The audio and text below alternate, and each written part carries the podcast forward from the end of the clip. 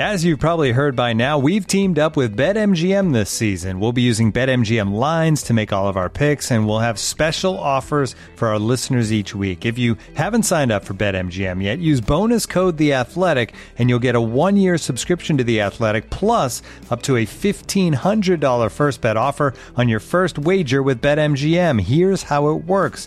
Download the BetMGM app and sign up using bonus code The Athletic. Make your first deposit of at least $10. Place your first bet on any game and claim your voucher for a one year subscription to The Athletic. See BetMGM.com for terms. U.S. promotional offers not available in D.C., Mississippi, New York, Nevada, Ontario, or Puerto Rico. Gambling problem? Call 1-800-GAMBLER. Available in the U.S. Call 877-8-HOPE-NY or text HOPE-NY 467-369 in New York. Call 1-800-NEXT-STEP in Arizona. 1-800-327-5050 in Massachusetts. 1-800-BETS-OFF in Iowa. 1-800-270-7117 for confidential help in Michigan. 1-800-981-0023 in Puerto Rico. First bet offer for new customers only in partnership with Kansas Crossing Casino and Hotel. Don't forget, if you haven't signed up for BetMGM yet, use bonus code The Athletic, and you'll get a one-year subscription to The Athletic, plus up to a fifteen hundred dollar first bet offer on your first wager.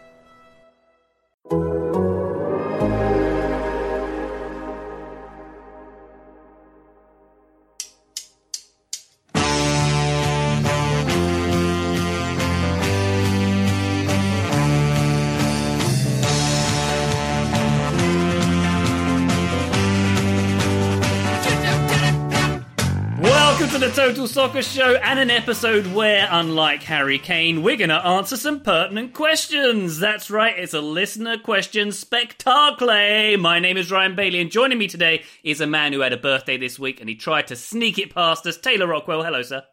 Hello, I did indeed. Uh, it, it was not a big one, but it was a good one. Uh, but it's nice to be here with you fine folks. Very nice indeed. We're a pod that celebrates each other, Tay. So I wanted to, you know, celebrate our successes, celebrate our joy, celebrate the fact that each of us has a birthday once every year. I think that's important to do, right? I think that is correct, unless anyone is born on a leap year, in which case I, I feel sad for them. Oh, bless them. I know, I know some five or six year olds out there who aren't really five or six, actually, Taylor, but that's another story altogether. Uh, we do celebrate each other. Um, you'll remember how Graham Ruthven, who is here today, was celebrating uh, my team England when they made the Euros final. Is that right, Graham? Uh, well, I did celebrate something in that final with England. It wasn't England winning it though, or football coming home. Touche. Don't know why I brought it up. Um, do the Scots celebrate birthdays, though? We know how you feel about weddings. Uh, Do you just sort of, Oh, you know, I've- all stand around and commiserate the existential dread of being alive for another year? I'm reluctant to voice my opinions on birthdays because it's just going to be too on brand. It's just going to be too on brand. I'm not a fan. I'm not a fan of birthdays, which is bad. Bad news for my daughter. Uh, really, my two-year-old daughter. What's your beef? Don't you like cake, Graham? I, I just don't like the thing you said about it, it, it happening every year. I'm not really sure what I'm celebrating. Like being alive for another year. Like I don't know. Like each their own. If you want to celebrate your birthday, that's fine. But I I uh, I think this year I'll be driving on my thirtieth birthday. Um. So yeah. Well, uh, there you have it, listener. Graham, why do we do anything, Ruthven, is with us. Uh, I will say the the cake point is a weird one these days because uh, we had some friends very nicely get me a piece of cake and put candles in it. It was like it was like a big enough. It wasn't a piece of cake. It was like a very small cake, so everybody could have a little bit. And then the candles are there, and it's like blow them out. It's like didn't aren't we supposed to not do that anymore? Like haven't haven't we sort of as a world decided maybe blowing on things aggressively right before other people eat them is maybe not the best way to uh, limit germ. Uh, the spreading of germs and things like that. But yeah, it's a weird wrinkles, weird wrinkles for sure in a pandemic birthday. yeah, we're going to have to work on that, aren't we? Uh-huh. I thought that was the primary reason we all got vaccinated was so we could blow out birthday cakes again. Oh, so Is you that- want is that how they marketed it? anti-birthday, is are you, Graham? Oh, jeez.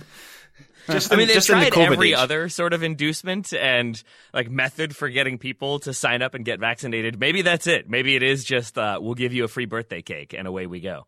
Anyway, uh, less uh, cake chat. We need to introduce one more person here. It's the man who's had the least birthdays out of all of us, I believe. Joseph Lowery. Hello, Joe.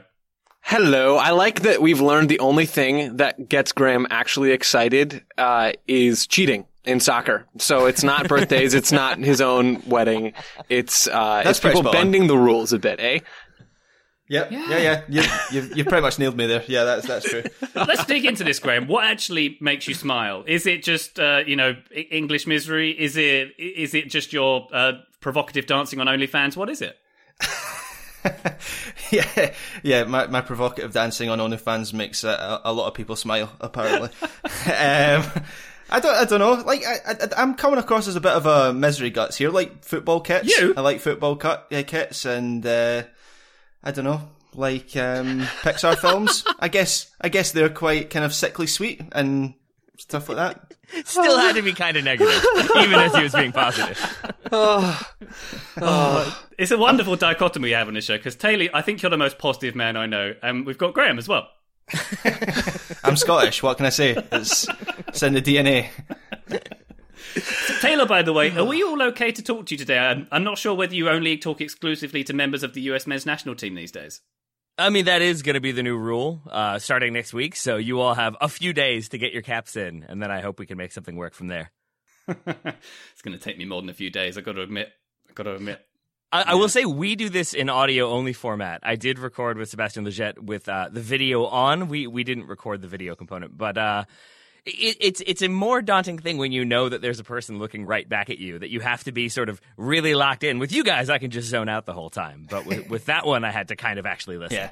I mean, I'm not even wearing a shirt right now. Oh, you're recording this, but for something else, aren't you? This is for OnlyFans. exactly, exactly. Uh, well, Taylor, I, I, were you struggling with your hands? Um, uh, Always. Ricky Bobby style. Always, dude. I can't. I can't not move my hands, which is not great. It's why I have to have like the floating mic because I hit the table so much when we record that it becomes annoyingly audible. Uh, yes, I have to keep my hands down and, and pressed together. Otherwise, they're flying all over the place. I, I loved how the th- the thumbnail for that, that video that I saw was the, the the picture is you with your hand. I think it's above your head at Yeah. that, Yeah, that yeah, point. that is correct. Uh, and I think I forget what I'm even. I'm not even like talking about a header or something like that. I think I'm listing and chose to start the list with my hands above my head. Who knows why? yeah. Um, very good. And you can find that episode on the TSS feed as well. Annoyingly audible, by the way, I think is a phrase you use. That's a very good description of myself, I'd say, uh, in general. um, why don't we get to some listener questions, though, gents? That's what we convened here today to do. How about it, Taylor? You ready for some? You ready? I, I, I am as ready as I will ever be. I think. All right. We've got Kenneth Confidence. Seid- um, Kenneth Seiden. Um, I think I say his surname wrong every time. Is it Seiden or Seiden? I say Sidon, but I, I I leave it to Graham. Graham can be the deciding vote. You shouldn't leave pronunciation of names up to Scottish people. I leave it to Joe. Joe can be the deciding vote. We're going for Sidon, baby, right or There not. we go. Uh, All right. Joe is the decide and vote on that one. Then There we go. we go. Uh, Kenneth, uh, what's the frequency and so on? I'll ask you. Th- uh, he asks this: When there are club options included in transfers, for example, the loan option to buy. Are you with us so far? Has the player mm-hmm. already agreed to new personal terms with the club that has the option, or do they have an ability to reject the option by refusing to agree to a new contract? Do you want to hear that one more time, gents, or are you on board there? Mm, one more. Uh, uh, yeah. Okay. When there are club options included in transfers, exclu- it- excluding, or is that, no, it's excluding the loan option to buy. I said it wrong first time. Has the player already agreed to new personal terms with the club that has the option, or do they have an ability to reject the option by refusing to agree to a new contract? It's kind of a contract stipulations. How much power does the player have? Kind of question, Taylor, is it not? It is. We have to go to a, a- a f- an even bigger question first. When you see ex dot, do you write that as excluding? Example. I had that as an example. Is. So the first time I said example, then I thought, is it excluding? Because I don't understand what I'm talking about, the words I'm saying anymore. Yeah, so I think the confusing thing for me was club option versus loan option to buy. Right. club club option to me is like like what Man United always insert, where there's like it's a three year deal plus one year of a club option. Uh, the Red Bulls tried to do the same thing with Kaku, that did not work so well. Um, but I, I took this more of a loan option to buy sort of question. And even there, I think there are nuances, and I think that it can be a couple different things. I think it can be that when a player goes on loan and then and there is that option to buy inserted, sometimes uh, it, it well, it is always, as I understand it, the existing contract is in place. So if a player is going from Barcelona to Dortmund, the contract the player has at Dortmund continues to operate. His his wage continues to be his wage, and then it's an agreement on which club play pays which percentage of that salary. But I think you can have the new contract terms already agreed uh, prior to the player joining. They just don't go into effect until that player signs that contract, until the transfer is official. And I think sometimes clubs want to do that to limit expenses if the player takes off, and sometimes they want to do it to protect themselves in case the player does not take off. The the interesting thing about the whole loan system. So I did I did a I did a transfers workshop with the Scottish FA when I worked at Scottish TV a number of years ago. So there was a lot of interesting stuff that I learned from that workshop. And one of the things was the the whole loan system is based on kind of gentlemen's agreements. So when you're talking about a player joining a, a club on loan, in, in in terms of registration, a loan registration isn't a thing. So technically, at admin level, at registration level, a loan is just a transfer. Um, so a loan followed by a transfer is technically, in terms of a registration, two transfers. So it, after everything that obviously happened with Bosman and player power and so on, a player will never have to have the obligation to agree to a transfer. So they will always have that option of having that first year of a quote unquote loan. Um, and then if, if, if it's a, if it's an agreement between the two clubs that there will be an option at the end of that loan deal to buy them, or even if it's an it's an obligation, the player will have that that option because at that point they will, as you referenced, Taylor, will be negotiating a new contract um, at that point. So that's my understanding of it, anyway.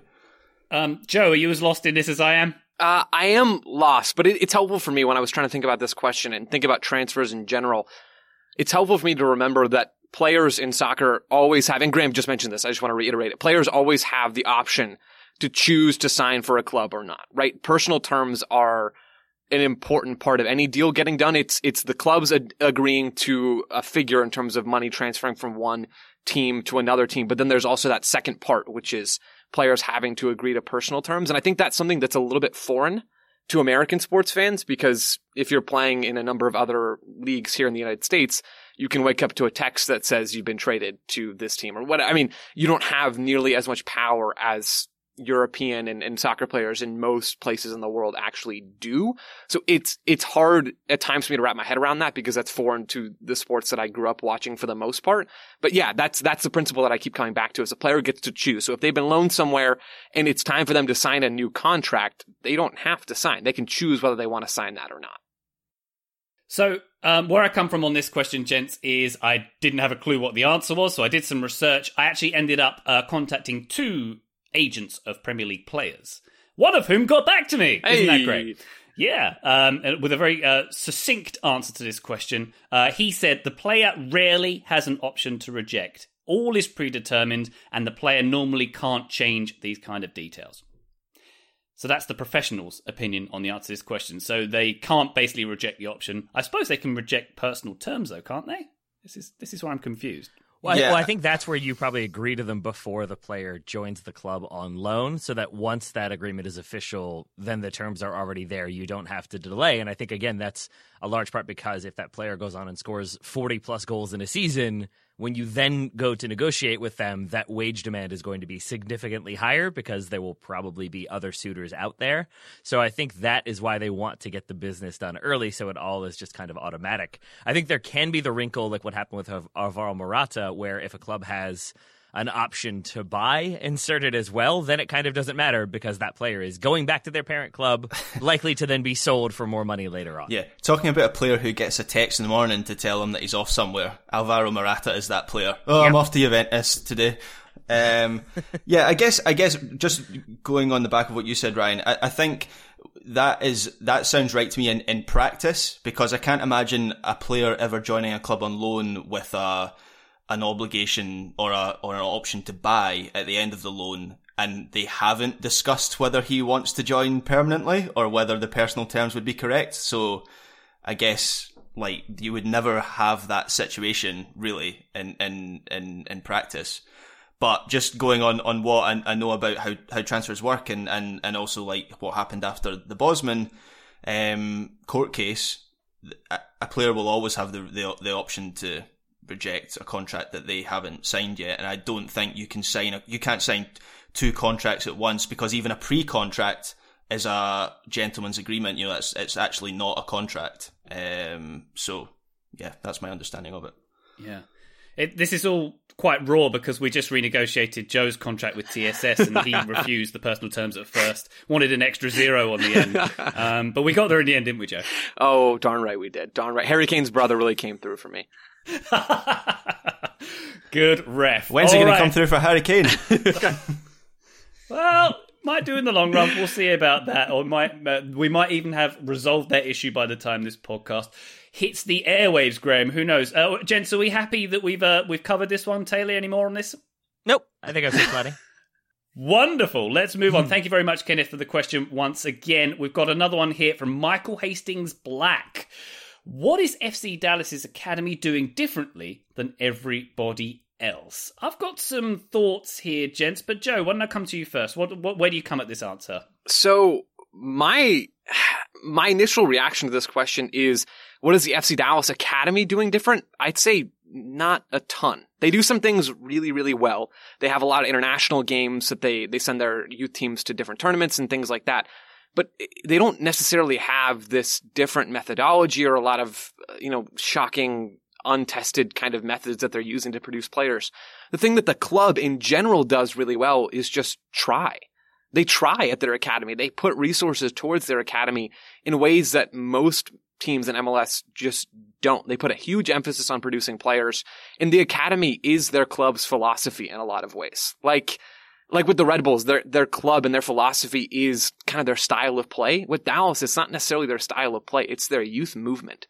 So the fact that they, they actually try at producing players where so many teams, I mean, take Minnesota United. Last I checked, they don't have a fully functioning academy. They don't even operate an academy. They rely on, on other club programs around the area to actually feed into their senior team. And, and Dallas takes the opposite approach and they try their academy. They spend a bunch of money on it. And that is the, the main center and, and the main purpose of their club. I think that's, I think that's what differentiates Dallas and their academy compared to a lot of the other ones in MLS. Graham, any thoughts on this?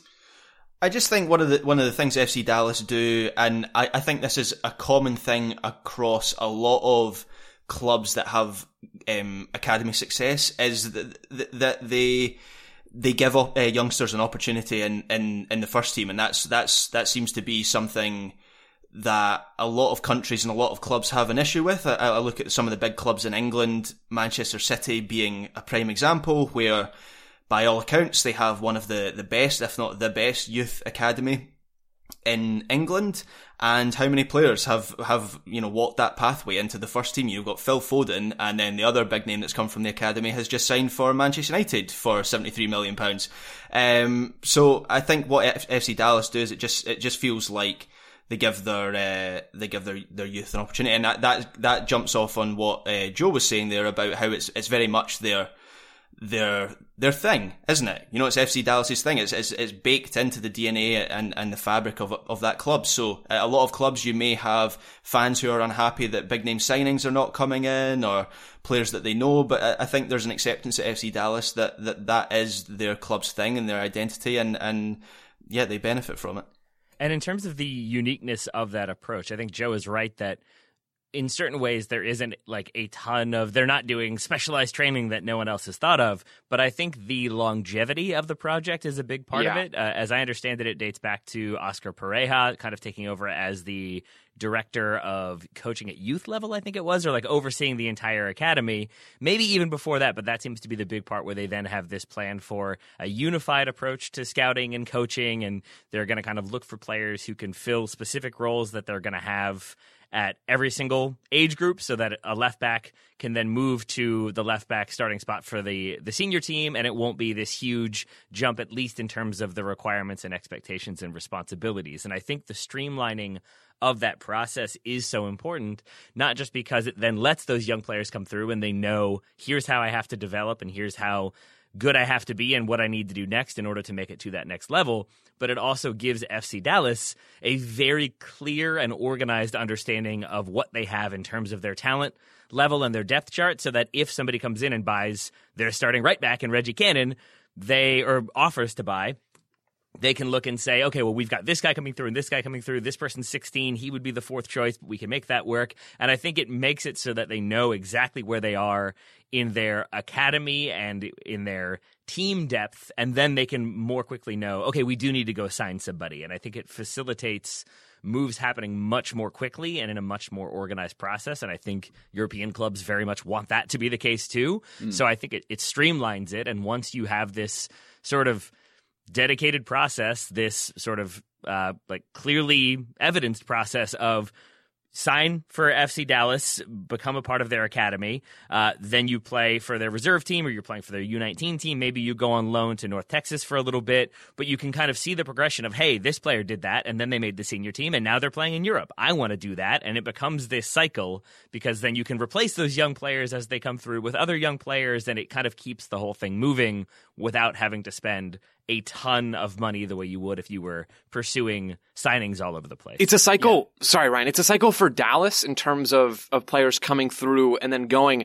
It's also a cycle for European teams looking for talent in Major League Soccer. In the stage of, of development as a club that Dallas is in right now, maybe the biggest thing that they have going for them is their reputation as a selling club or a reputation as a reliable jumping off point for young talented players. Weston McKennie coming through that academy and leaving. Chris Richards coming through that academy and going to Bayern Munich through a partnership that the club has with Bayern Munich. So there's an advantage there, something that they do well.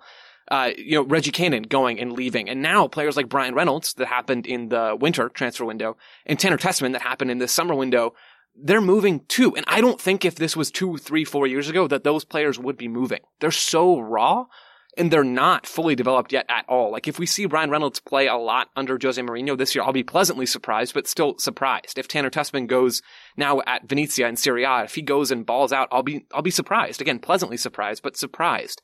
Teams now are willing to take risks when they sign FC Dallas players because Dallas has proven that they can do this. And not all those players that teams are taking risks on are going to hit. But Dallas has gotten enough successes early on in this project, relatively speaking, that the reputation they have now as a selling club helps them bump up transfer prices and helps them sell more players that maybe other clubs in MLS wouldn't be able to sell at this point. I think we're all essentially hitting the nail on the head here about what uh, FC Dallas's academy is. And when I came at this question, I was looking at what differentiates them from other MLS um, uh, academy programs. And the sort of two things that I sort of came up with was that they have this.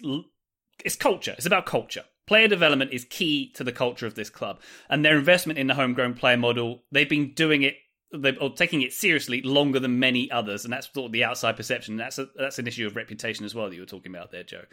Uh, and a part of it, I think, also is that they have a, a great territory to pick from in terms of the player pool uh, and in terms of the, the, the demographic they they get their players from as well. That plays a part of it, but the main thing that they seem to do to differentiate them is that it's a real part of the culture of the club, and they develop uh, they devote a lot of resources to it.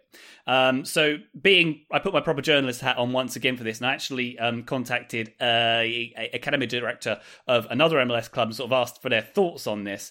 And what they said uh, succinctly once again is that FC Dallas they play the kids, they don't spend big on DPs, uh, they have sort of less cash to do so, and how they punch above their weight is by investing in that culture of player development. And they also said the uh, the academy director said that head coaches have also been academy directors before, yeah. and just in capital letters, culture, culture, culture, culture is what it's all about. And I started digging into it a little more, and there are some things that they do differently. Um, like for example, I found out they train in the morning the academy players. Typically, an academy players will they'll they'll do their programs after school. You'll start at maybe six p.m. or something like that. Uh, in Dallas, they train in the morning when the first team works out. So there's there's some integration there. They're integrating into Dallas's system. They're being treated more like professionals. They are playing alongside the professionals in the same um, facility. Maybe they're quite far away from them, but that's beside the point.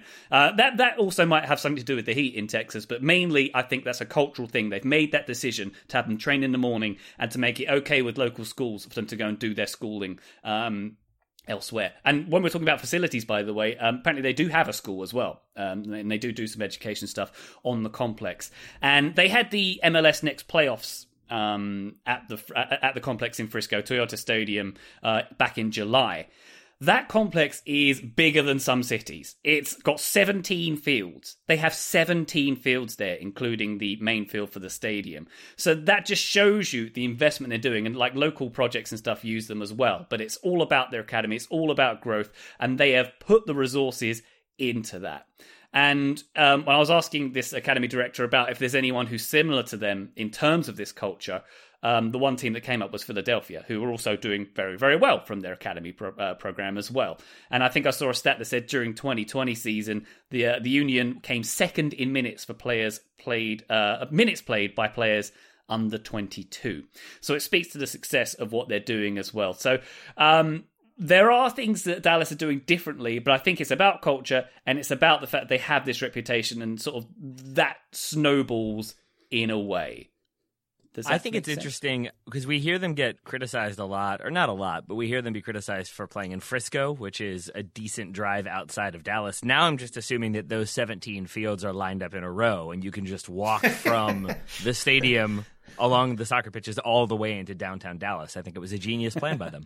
it's the Dallas Metroplex, Taylor. It's it's a, a, sprawling area, but you can you can look at the map of Toyota Stadium uh, and the complex, uh, their training complex on on their website it's kind of an oblong shape. It's not completely like in one line though. So no, you can't you can't get to um, downtown Fine. Dallas by skipping. I thought fields, it was innovative. Unfortunately, I thought it was innovative. Do you remember we talked about the scouting drones in that 101 episode? Yeah, I think Dallas just have the best scouting drones, or the biggest scouting drones that can carry the most kids to well, and, and and maybe they do that extends to other areas because, as I understand it, they also have affiliate programs like all over the place, including Costa Rica, Mexico. I think I read Puerto Rico as well, and then a couple different states. And so they can then pull in players from that sort of catchment area.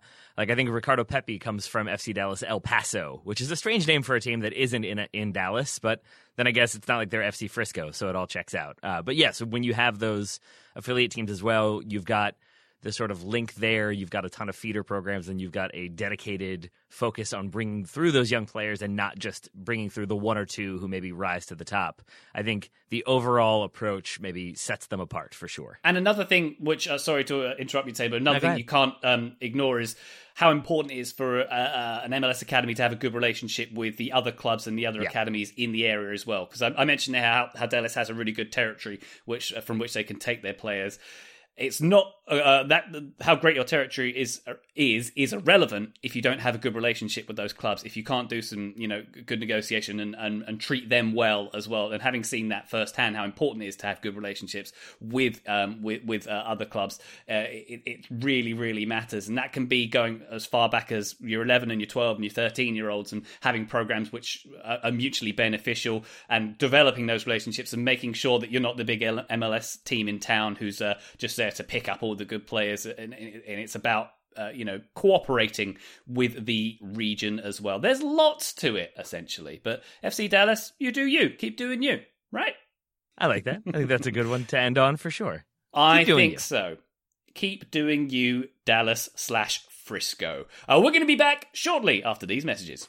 This episode is brought to you by Michelob Ultra, the official beer sponsor of the NBA. Want to get closer to the game than ever before?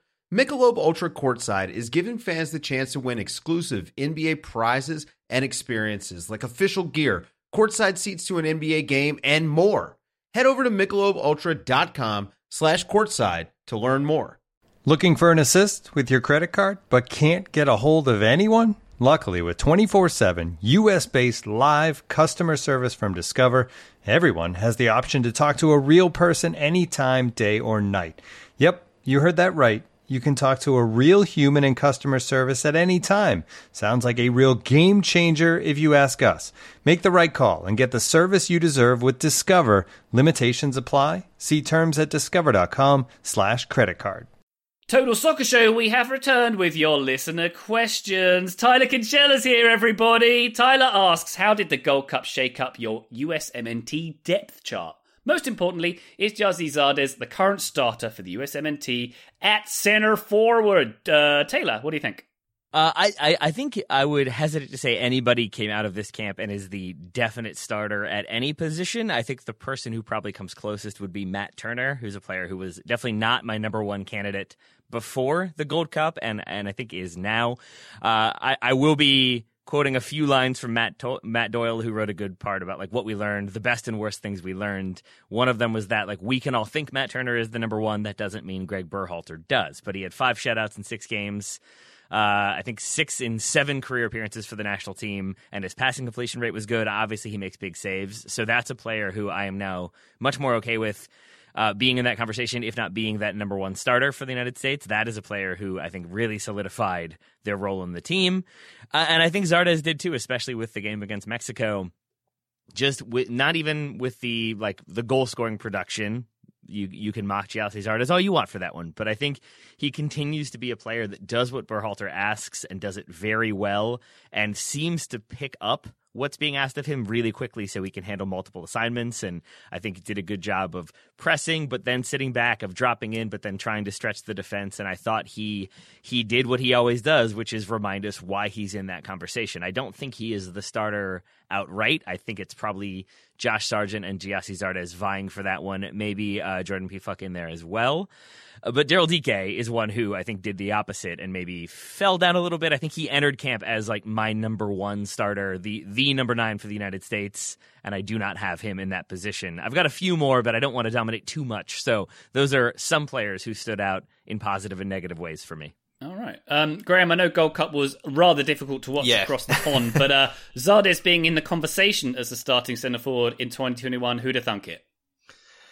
I've I've always liked Gyasi uh, Gyasi Zardes. Like I know he comes in for a lot of uh, criticism. His style is maybe slightly unorthodox at times, but I, I often I th- I often kind of um, compare him a little bit a, a, a little bit in his in his kind of running style. I I was always a bit of a fan of Danny Welbeck. Was he when he was at the top of kind of the English game and playing for Manchester United and actually good. And and Zardes has always reminded me of Welbeck a little bit. And and my concerns with Welbeck and Zardes are similar in that I don't. I, I'm not sure he's going to deliver that many goals. And I was actually going to throw because, as you mentioned, I I didn't watch much of the Gold Cup just because there was too much soccer over the summer for me to watch the Gold Cup. But is is this the the one position in this? Uh, US men's national team now that is the biggest priority. You know, it seems like you guys are pretty sorted for, you know, a couple good goalkeepers now, central midfielders, you know, a couple good centre back options, attacking midfielders slash wingers, wide men. Is this the one position now? Is that why we're we're getting this question now? Because th- this is the thing that dominates the agenda with the team selection. Yeah, it's it's the striker position is still a question mark, and a lot of folks were hoping that the Gold Cup would sort that out, myself included, and it did kind of sort it out in that we learned DK's dropped down a bit, uh, and now it really is. I Taylor, I agree with you. It's it's Zardes and Sargent, either one A, one B, either way you flip that, and Pefok maybe in there somewhere. Graham, it's it's striker and it's left back for me that are the two undecided spots, but it's just way more fun to talk about striker than left back. So uh, I think that's why that dominates the majority of that conversation. Not for Scottish people. Or English. true, true. You guys have. Uh, you you want to send somebody over here? Just uh, asking for a friend. No, no, we'll keep them. Okay, thanks. fine. That's fine. We need them. Whatever. Didn't even want it. Just put put one of them at number nine. Why not? Yeah, we're, we're probably not far away from trying that. Oh my gosh. Um, Joe, do you consider your uh, US depth depth chart shaken by the aforementioned tournament? Oh, it's shaken, baby. Uh, I agree with the things Taylor said. Matt Turner's my. This is my depth chart. Again, don't know what Berhalter's going to do. It's not super useful for us to dissect all the minutia of that. Turner is my number one goalkeeper. Zardes up into the top two either way at striker. Uh, Miles Robinson is probably my starting right center back next to John Brooks if we're talking about a 4-3-3. He was super impressive. I think he was more impressive at this tournament than Mark McKenzie was in the Nations League tournament. And so until Chris Richards really gets a chance to establish himself with the national team, I think it is Miles Robinson's spot to lose. Uh, James Sands is higher somewhere. He wasn't really even on the depth chart before because we'd never seen him with the national team. James Sands is, is higher up at center back and at the number six than he was before this tournament. Shaq Moore is up to number two or number three in my right back depth chart behind Dest, but Dest could play left back, uh, and, and pretty much level with Cannon, if not slightly above for me. Matthew Hoppe is now in the conversation for World Cup qualifying, which he was not before. At probably fifth in my winger depth chart right now. Paul Arriola is somewhere in that same stratosphere. They do very different things. I want to be clear. So it's almost like comparing apples and oranges, but you both put the apples and oranges in the same fruit bowl. So you kind of have to Fruit, compare fruit them. can be compared. Yeah, fruit yeah. can be compared. Uh, Jordan Morris, when healthy, is also in that conversation, but he's not healthy right now. Uh, those are those are the main changes for me from this tournament. A lot of movement, a lot of good movement. We learned a lot of really valuable and positive things from this tournament, and I, I honestly didn't think we were going to learn as much as we did. Joe, I'm glad you brought up Matthew Hoppe there because that's one who I had on- my list as a player that I remember people saying like, should he be our number nine? Should he, he be the guy who starts for the U.S. after he scores what like the, the brace or the, he scores like four goals in his first two appearances for Schalke, and then that number sort of peters out a little bit. But to see him with this team and the way he seemed to be given a lot of license to move wherever he wanted and to try to find space and try to create, but also just try to cause problems and frustrate. And I think he literally frustrated uh, Mexico a number of different times. He has that moment where he deliberately kicks the ball away while making direct eye contact. It makes me very happy. And I think he has that attitude that you need for World Cup qualifying. And so he is definitely one who has gone way up in my estimation and in my rankings. Uh, two other quick little things. One is that I keep trying to figure out why I'm so hesitant to say Matt Turner is the number one. And I think it's only because goldfish brain being as it is, I can't fully remember Zach Steffen playing for the national team. Like it's it, it's only been a month or two, but like I think I'm a little he- hesitant to say nope. It's definitely Matt Turner just because I don't want there to be the recency bias. But I think where I am is it's Matt Turner with the edge heading into World Cup qualifying camp, and then we'll see how they perform. And the final name that we probably have to mention is Kellyn Acosta because Yeah. the other I think Joe is right. Center forward number nine is, is a major area for me. Who starts at left back also tells us who starts at right back, and that provides some answers. So I think those are two questionable areas. The other big question mark we had about this team, about this U.S. team, is what happens if Tyler Adams can't play, as he often has not been able to do for the national team.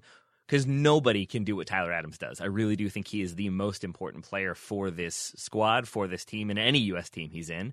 So then, if people can't do exactly what he does, who can do the most to allow the United States to only have to make minimal adjustments to accommodate. And I think we learned that that is Kellyn Acosta, that he can do the defensive work, he can cover the ground, he can lead by example, he can CONCACAF a little bit and get in the opponent's heads, but then he can complete good passes when he needs to. He's not overly adventurous, but he doesn't just sit between the center backs. And I think we got a varied performance from him and in a consistent way that we had not seen. And so I definitely come away from this thinking we know who our backup number six is, which is not a thing I really thought we would have to be worried about, but I definitely was. And so now we can focus on a couple of those other areas, and I'm hoping that's what Greg Berhalter is doing now. I'm I'm so sorry, guys. I'm just distracted thinking about my fruit depth chart. Yeah, yeah, that's I fine. mean, apples, bananas, grapes, everything else for me. Oh, Any, any, any raises on that? that's a bad That is take. your order of Such a bad take, Ryan. that is right. Really? That Apples caused so much fury. Apples and bananas are my most commonly consumed fruit. But that does, does that mean on. they're your favorite? Like they're the best ones? Why would I consume them most commonly if they oh, weren't, Joe? Ryan, that is so pineapple, pomegranates, Yeah, pineapple is the watermelon. I mean, so many other fruits that are better than the ones you just said. How often you having pineapple, Joe? Very often, Ryan. Very often. I'm eating it right now. Graham, have Number you ever seen a pineapple? What? Uh, uh, yeah, I think so. When I went on holiday, I mean, my number one fruit is uh, chocolate orange. Uh, and Graham just deep fries his fruit. Don't ask Graham about then, fruit. yeah, I do like raspberry flavored candy. You're right. Oh Maybe I've uh, gosh. missed that one out of the fruit bowl. Um, more on, on the fruit depth chart later, perhaps. Why don't we move on to another question, though, from Mr. Drew Jordan? This is a really, really good question that stumped me for quite a while. Yup. Why are soccer trophies silverware? I mean, obviously it's because they're traditionally made of silver, and that's probably because the FA Cup was originally silver, but why silver instead of gold? Gold is typically the metal of higher status, like a gold medal, says Drew. This is very, very true, something I'd never even considered. Why are we giving out second place metal to everybody? Uh, I love this question, and I'm right there with you that I hadn't really thought about it and just sort of took it at like, yeah, you win silverware. And I think Drew, interestingly, sort of answers his own question because uh, in doing my research, first of all, I'll say it's not just soccer. Uh, the Stanley Cup is silver, America's Cup for sailing is silver, the Lombardi Trophy in uh, the NFL silver. So too is the Indy 500, NBA Championship, um, uh, Commissioner's Trophy in Major League Baseball, Wimbledon, U.S. Open, the Open in golf. All of them silver Um, or silver plated. Yes, sir. Wimbledon's men trophy looks Um, oh no, it is silver. It's silver gilt. It looks gold, but it's silver. Continue. Exactly. Exactly. So I then I did not realize how widespread it was that all of those trophies are silver, that silver is the trophy. And I believe this is the answer that I found uh, from two different websites. And so I have my second source. It dates back to the first modern Olympic Games in 1896 when first place was a silver medal, second place was bronze. Everyone else got a participation award, which for all of those uh, hacky 90s comics about like why are we all getting participation awards all of a sudden? They did it in 1896 it's not a new thing. Uh, but yeah silver used to be first place. It changed in 1904 but i think a lot of sports kind of kept that idea. I'm not sure why. Maybe it's just silver's easier to get and a little bit cheaper but still looks shiny and pretty. But my argument would be all of those things date back to the first modern olympics in 1896 Wow, that's a fantastic answer. Mine was a bit more practical, uh, in that gold is nearly twice as heavy as silver. And for practical That's a reasons, great answer. It's really hard to lift up a solid gold trophy, um, Yeah. as opposed to a silver one. And I think that there a lot of, um, you know, there might be some austerity reasons for silver being the Yeah, traditional was- metal for um, earlier trophies. But I had a, little, had a little look around, and there are gold trophies out there. The World Cup, for example, is 18 karat hollow gold. It's hollow because, as I said, it would be pretty hard to lift if it was solid, and it's got a malachite rock base as well. i mean and the Um, original one got stolen for being gold so there you go Yeah, and now, uh, Georges Rimet was actually um, gold-plated sterling silver. There you go. Uh, he, and was, he, he, the man himself. I would. The Gerard Depardieu version in the movie is definitely gold plated. That's for sure. every sense of the word, Tay Um, and there are some touches of gold. A gold member would be very pleased by the German Meisterschale trophy, for example, the plate which has some gold plating on it. Premier League trophy has golden lions and a golden crown on it, but I think it's just plating once again. And as I mentioned it and tried to correct you, but was wrong, the Wimbledon trophy in tennis, it looks gold, but it's silver gilt. And um, the Rosewater dish, the um, women's trophy, is sterling silver as well. So my com- I was coming at it that it's practical reasons and austerity reasons that, that have caused that tradition, and gold being much much heavier. But that Olympic answer is crazy, Taylor. I love that. Graham, any uh, uh, you can will you see that and raise that answer? No, I, I can't. That's a brilliant answer, and I think that's probably true because around the the around, the time of the, the the the Olympics that Taylor's referencing would be when a lot of the kind of tournaments, uh, the ancient tournaments as they're called in in, in football, are, were being created. You know, like the FA Cup and Scottish uh, Cup were kind of two of the two oldest ones. So yeah, that probably is the answer. I was much more looking along the lines you were, Ryan, of of um, practicality and and price was was a thing that I was looking at. So the the scrap metal value of the World Cup trophy um, is one hundred sixty thousand dollars, and that's just from the the gold plating. It's actually quite a small trophy as well. It's one of the smallest trophies around. So I was thinking to create a golden trophy, even a plated one or a hol- or a hollow one, as the World Cup is, the size of the Champions League trophy. Uh, not sure even UEFA have that, that, that sort of money. Um, the, the Champions League trophy, w- with it being silver, actually has a scrap metal value of just six thousand dollars, apparently. Um, So yeah. Um, if if you want a a replica Champions League trophy, um, you can probably afford one after a, li- a little bit of saving. Whereas with the World Cup, yeah, maybe not. Oh, can I can I also add, by the way, uh, getting nerdy science on it? Gold is a softer metal, I believe. Um, so if Sergio Ramos drops the golden Champions League trophy off the bus, it is getting flattened by the time it goes under the wheel. Uh, Joe, any more on this one? I was just going to say, Ryan, you mentioning that gold is so much heavier than silver. The Champions League trophy is silver, but if Bayern Munich win that thing, I think they need to change it to gold, given that all of their players appear to be absolutely jacked now. I mean, if Alphonso Davies can't shoulder press the UCL trophy, he doesn't deserve to have it, really. Oh, we need to do a, a depth chart of who could lift a golden Champions League trophy. Not now. That's what apples. we need to do. Not bananas. the weight thing had really not occurred to me. And I look at like Lord Stanley's Cup in the NHL, which is 15 and a half kilograms. Yeah, if that's gold, it's going to be a lot more, a lot heavier, and a lot less fun to try to drink out of when you fill it all the way up with alcohol, which I believe is a tradition. Uh, And then, Graham, to your point about the timeline, like you're right, because looking at like the Open in golf or America's Cup, both of those made. America's Cup was 1848, I think. The Open in golf 1873 in Scotland. So I think you're right then that you're probably looking at what is more readily available at a better price point than it probably is silver to some degree. And uh, Taylor, to, a, I to think, a large uh, degree, I should say. Indeed. Uh, Tom Brady is a wonderful athlete, but I think that the Vince Lombardi trophy would be at the bottom of a of a body of water in Tampa by now uh, if it were made of solid gold as well, uh, for weight reasons. It would, but we'd have more artifacts to discover, and I think that's also a positive. The, the sunken gold Super Bowl trophy somewhere in the Tampa Tampa Harbor. you could, Let's make it yeah, happen. The, the Buccaneers could market that, you know, pirate theme. They could That's they could true. get away with it. Find the booty. Find the booty at the bottom of the whatever body of water they were on in Tampa.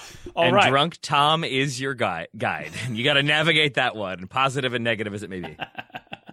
Indeed. Less Tom Brady chat. Let's move on. We're going to have a very quick break and a couple more questions. Drew, thank you very much, by the way. That was a brilliant question. Back shortly. This episode is supported by FX's Welcome to Wrexham. Celebrity owners Rob McElhenney and Ryan Reynolds' small town Welsh football club has finally been promoted into League Two after 15 seasons in the National League. Dedicated staff and supporters celebrate the team's return to glory while bracing for the newfound challenges that come with being in a higher league. Will Wrexham AFC stand up to the challenge and rise again into League One? FX's Welcome to Wrexham, all new Thursdays on FX, stream on Hulu. This episode is brought to you by Michelob Ultra, the official beer sponsor of the NBA. Want to get closer to the game than ever before? Michelob Ultra Courtside is giving fans the chance to win exclusive NBA prizes and experiences like official gear, courtside seats to an NBA game, and more. Head over to michelobultra.com slash courtside to learn more. Total Soccer Show, we are back, and so is Xander Pennington with a question for us. Hearing the idea that Vlatko might not have known exactly how much the Dutch were pressing made me wonder, says Xander. Do soccer teams ever have spotters in the stands or the press box, or something to help give the manager a better idea of what's going on from a different angle? Like in American football, even at high school, teams will have some assistant coaches in a box to give the staff a better look at the whole field of action.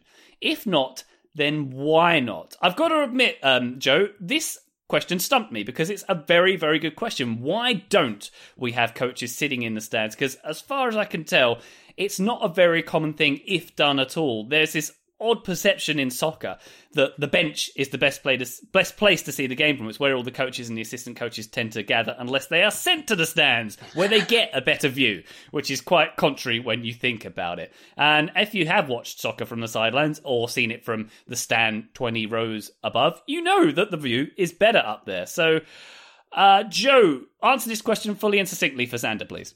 Yes, this happens, uh, and it probably happens, Ryan, more than you think. It's not Oh, yeah? often. It's not often a coach. Sometimes it's an assistant coach. It's most often, at least in cases that I know of, it's most often like an opposition analyst. So it's it's that person's job throughout the week leading up to the game to dive into the film to help player to help the coaching staff prepare players and give them some film things to think about, and then to talk with the coaching staff about you know what to expect from you know Burnley on Saturday or whatever the situation is.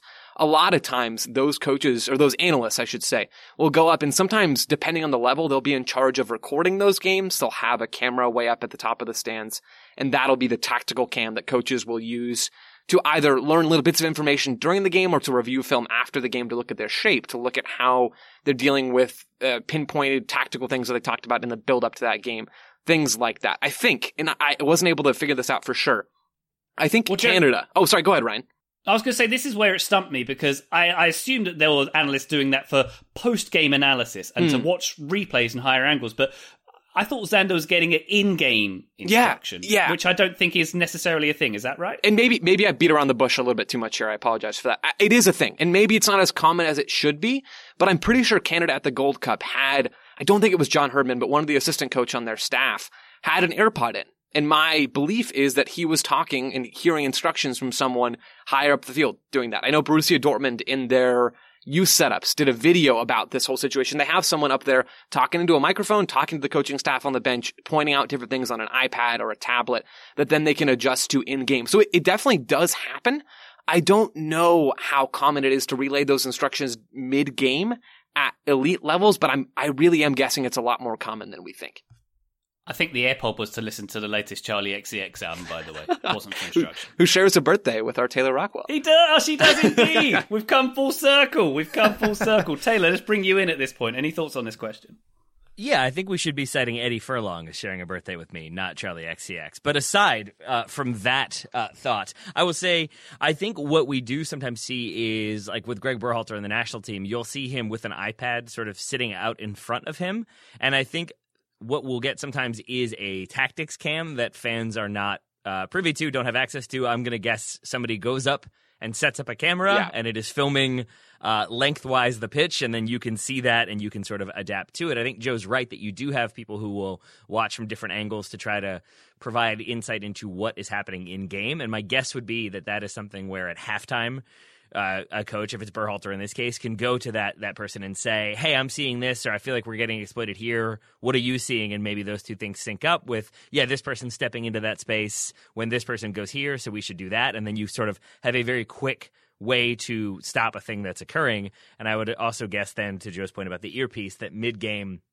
you can get those little instructions of, hey, they made this substitution and now that right winger is actually playing central midfield. So we need to have this person stay more central. And I think you can get those on the fly adjustments, but I think you're not getting big decisions necessarily because I think soccer is just not as decentralized when it comes to the coaching. With American football, you've got offensive coordinator, coordinator, defensive coordinator, special teams coach. You've got people who you sort of are are delegating responsibility to, and maybe it's the coach who ends up making the final decisions on the big plays or on every play, but more often than not, it's the coordinator who's helping select plays uh, at various points. So I think you're not going to have a coach say like okay like opposition researcher go out there and talk to the players for me but i think it helps inform what the coach wants to do because it all i think fundamentally comes to the coach's vision for how he wants the team to set up and play Graham, uh, your thoughts on this one? I was trying to think of coaches and managers who have expressed their preference for sitting in the stands during games,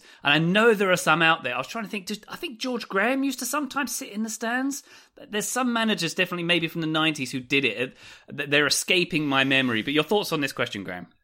Yeah, so th- there definitely it's definitely happening before with um, managers sitting in the stand out of choice. But I've actually got two examples of coaches who do this fairly regularly, or one who did in the second half of last season. Um, so Darren Fletcher did this for Manchester United in the second half of last season. He came onto the first team coaching staff in I want to say January of this year, but wasn't in wasn't in the dugout. And obviously, he's moved into a like more of a front office role with, with recruitment now. But um, so I don't think he'll be doing this next season. But he was frequently in, in the stand um, watching Manchester, Manchester United's game. I'm not entirely clear how he was feeding instructions back to the to the bench. Maybe it was just a case of him going into the dressing room at half time and kind of um, imparting any wisdom he had. But he was he spoke about this on Sky Sports um, when he was on a Monday Night Football not so long ago that he that he was he was doing this. The other one in Scotland who does this quite um, kind of famously, I guess, is, is Gary McAllister. Does this for Steven Gerrard. So Gary McAll- McAllister has sat on the bench a number of times. He's the assistant coach at Rangers, but it's most common for him to be in the stand to watch the, the games from, from the stand there. So it's probably more common than than we think it is. Um, the, the, my one question from this was it, why managers themselves don't sit in the stands and delegate out the, the touch touchline tasks to first team coaches and assistants. That's that's what happens a lot in rugby. So if you've ever watched a rugby match, um, or at least a kind of elite level rugby match, the, the, the, the head coach will be in a actually a, like a glass box, like a director's box high up. They've got screens and everything going on there, and then it's up to the coaches to to kind of carry out the instructions on the touchline. So it's it, it's quite strange to me that that doesn't happen more. The other thing that I, I, I don't have an answer to is why more dugouts in modern stadiums aren't built a little bit higher. So using Manchester United as another example, that was the only modern stadium I could think of where the dugouts are slightly higher. That you know Solskjaer when he's sitting in that in that seat, um, probably has a better view in that seat than a lot like most other Premier League managers do from the touchline. And and, and I'm surprised that.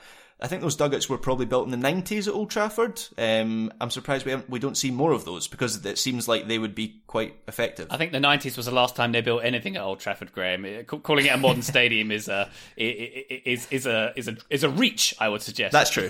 yeah.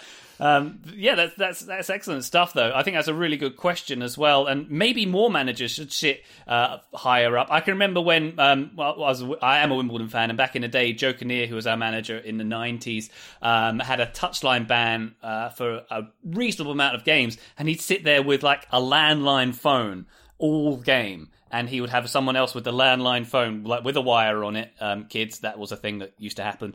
Um, talking to a, an assistant in in the dugout as well. So, and that to me seemed like a better system in many ways. So, yeah. I mean, it harkens to the Diego Simeone uh, isolation cube, which is still one of my favorite images of all time when it comes to soccer. Of him being I think, suspended for a game and being forced to sit up in one of the boxes, but had no lights on behind him and was wearing his all black look. So you just see him sitting in a room by himself with no lights. I hope he was conveying instructions and I hope he didn't even need an earpiece. He's just that ferocious that he could scream from like an elevated position and everyone would hear and respond accordingly. I mean, seeing that silhouette as a player, if you look up and see that, that's enough to motivate me to do better, frankly.